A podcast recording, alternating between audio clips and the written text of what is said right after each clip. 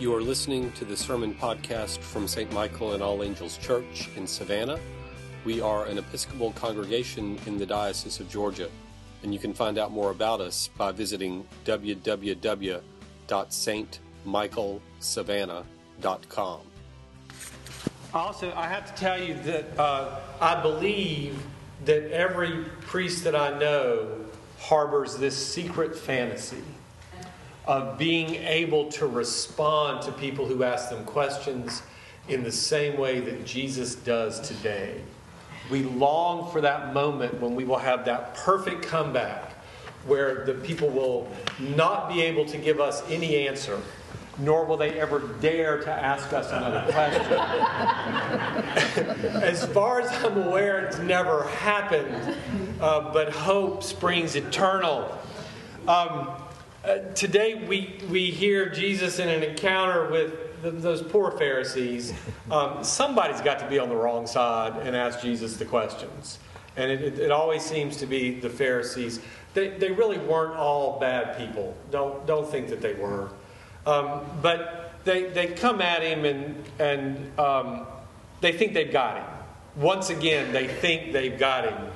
Teacher, they start buttering him up. Teacher, um, tell us, which of the commandments do you think is the greatest? Now, remember, there are over 600 commandments in the law. And so, on the spot, Jesus is supposed to tell them which one is the greatest and most important. And you can see it's one where there's no good answer he can give, really. Because whatever he says, then they're going to say, oh, well, what about this one? And are you saying that this is less important? But Jesus, in his sort of usual fashion, doesn't really answer the question that they ask. They ask him for the greatest commandment, which one, and he gives them two. It says the two go together. And on these two hang all the rest of the law and all the prophets. So uh, Jesus connects our, our responsibility, our obligation uh, to love God with all our heart and soul and mind and strength, with the commandment to love our neighbor as ourselves. and by doing that, what Jesus is really saying is that you can't do one without doing the other. We cannot love God without loving our neighbor. But we also can't love our neighbor if we don't first love God. And I'll tell you, most of the sermons I think I've heard preached on this passage, and to be quite honest with you, probably most of the ones that I have preached on this passage, they're always about the second one of those commandments. How we should love our neighbor as ourselves. Um, and we should, but here's what I that was kind of the course I was going to take. Um, uh, this week. I, I was going to work out in my head this long list of ways in which you all ought to love one another better than you already do. And then I thought, well, they already know all that. We know what we should do. We know we should love one another even when they are not loving back to us. That's when it's the most difficult. That's the only time it's a commandment that we have to follow. If they're nice to us, it's easy to love them. We don't have to be told to do it. And we know what that means to be kind and compassionate and generous, to think of others before we think about. We know all that stuff already. But then I got to wondering why is it that we tend to talk about the second part of that commandment instead of the first? So that's the part that I want to I want us to think about today is the first and greatest commandment. What does it mean for us to love God with all our heart, all our soul, and with all our mind? I mean, we're all in church today, so I assume that means that we all believe in God and we all believe in Jesus, but there's a difference between believing in and loving with everything that we have and everything that we are. And that's the part that I want us to look at. So why, why is this why, why should we love God in the first place? Why should we love God above all else? Because he, Because he loved us first. That's it exactly. That is the simplest, most clear answer, and it's scriptural, right? From 1 John. We love because God first loved us. Period. That's where we start. And if I were to ask the follow up question, what is the greatest way in which God has demonstrated that love for us? As Christians, we would all say, exactly the gift of His Son, Jesus, who died for us, who died and rose again so that we may be raised with Him and live the life that Jesus leads, right? The gift of life eternal. That's it. That's the gift, though, for the whole world, for all time, for all creation. But what I also, we should start there, but I also want to look at what about us as individuals? I mean, I get that. We, we start with Jesus, but what are the other reasons that, that we love God, and how do we show that? And I, I, I want to suggest two things, just two simple steps uh, that we can take to get us started on this path to uh, respond into the first commandment. You may have others, and if you do, I hope that you will tell me about them uh, at the end of the service. I asked the 8 o'clock congregation to do the same thing because I said, look, I have to preach this sermon again at 10:30, and if you've got better than I've got, I'm going to steal your answers and pass them off as my own. Nothing. I got nothing, nothing from them. Um, so you're just stuck with me today. All right, so I want to suggest that the first, one of the first and best ways that we start, not just by believing in God, but by showing God that we love Him, is by doing what you're doing right now. Just by going to church. I, I do realize that it seems a little self serving for the priest of the church to tell you you should go to church more but it's not. okay, yes, it is. It's a little self serving, but that is um, secondary to the, to the primary purpose, which is what else do we do in this space? Fellowship. In this space.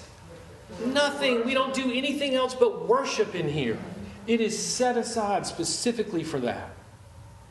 Which means the moment we walk in, we acknowledge this is what we are about we come into this space to set aside this time on whatever day it is to focus our attention on God and to try our best to leave behind all of those other things, those other thoughts and obligations and things that we need to do, all of those things that want part of us. When we come in here, we try to leave those at the door and turn our attention to God. Now, y'all may be a lot more holy than I am, but I'm going to tell you right out, I can't always do that.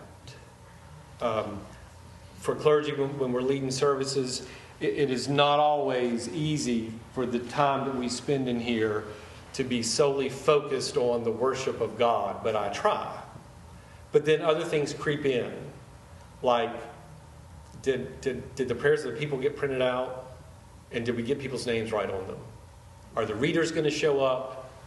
And if they do, are they going to know the difference between prophecy and prophesy? These are the sorts of things, right, that creep into, into our heads while, while, while we're in church and we're trying to, you know, do what we're here to do. And sometimes you just can't help it. That's why I try every week, at least once, to go to church somewhere else during the week. So that I simply can sit in the congregation and not have to worry about anything about the service, but can focus my attention on God. Now, maybe y'all don't do that. Maybe you're not sitting here uh, making your grocery list or worrying about uh, what I got to do this afternoon or how long is this sermon going to be. But if you are, just acknowledge that you are and then try to set that aside and especially when we come to the altar rail for communion, when, when, when we hear that narrative of what Jesus did for us, if we take that time and simply, because this is really what prayer is, is turning our attention away from other things and towards God. to be aware of our presence in the midst of God in this place. To be aware that the words that we say out loud, we're not saying to ourselves or one another, but we're saying them to God. And that when we come to the rail we put out our hands and we receive that bread and when we sip from that cup, that we come into contact with the risen Christ in a way that we do not anywhere else. And if we can draw our minds to Him in that moment, that is a way that we love God with all that we are. Now, that's how we can do this together when we come together as the body of Christ and say, This is the God that we believe in, and this is what we believe that He has done for us. But there's a, a much more personal way that we can go about this, and that's in the way that we say our prayers. Now, um, there, there are different forms of prayer. Y'all probably have heard the, the, the lists of them before, but the one that I want to talk to you about uh, this morning is the one called adoration. And it's probably the one that we talk about the least, and maybe the one that we do the least because it doesn't really feel like praying. You know, when I say my prayers, I have a long list of things that I need, I need God to take care of, right? Some of them are for me. This is what I want. This is what I need you to do. Please help me with this. But lots of them are for y'all, right? And for other people. I mean, people who have asked me to pray for them, people that I'm worried about, who need way more help than any of us can give them. It is our responsibility as members of the body to lift those burdens up to God. But that cannot be all that we do. If we do, then this relationship becomes really one sided and it's just us pestering God to do things that we want. That's fine. We can do that. But there, this other side, adoration, um, that's where we should start. And we kind of do it at the beginning of the service.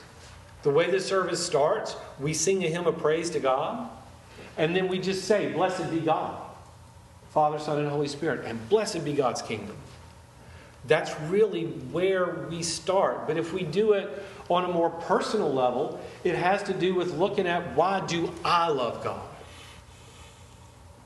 All I got to do is start looking at the list of things that God has already done for me. All those things that I did not deserve. Many of those things that I didn't even know I needed to ask for.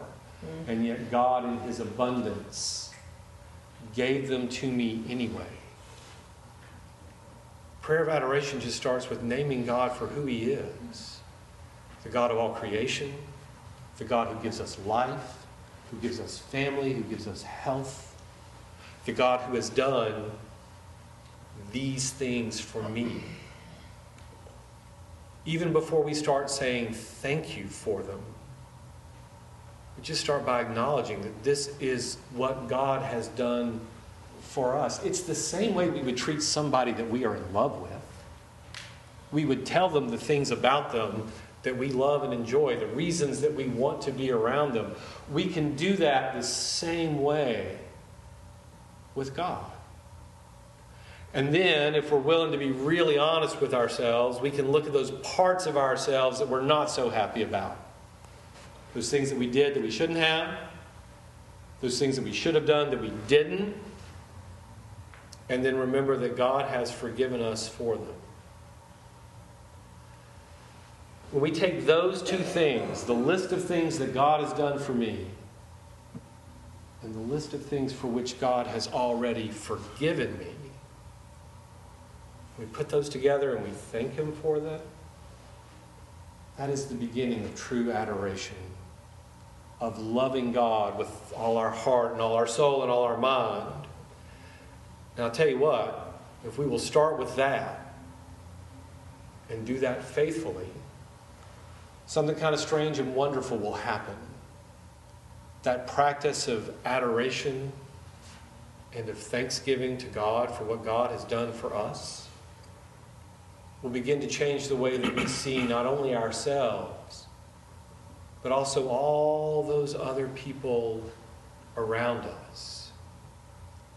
We will begin to see them and ourselves more and more in the way that God sees them and us. And when we can see one another the way that God does, then it is easy to love them as we love ourselves. So if we want to learn to love our neighbor, we just need to start by learning to love God with all our heart, with all our soul, with all our mind. Amen.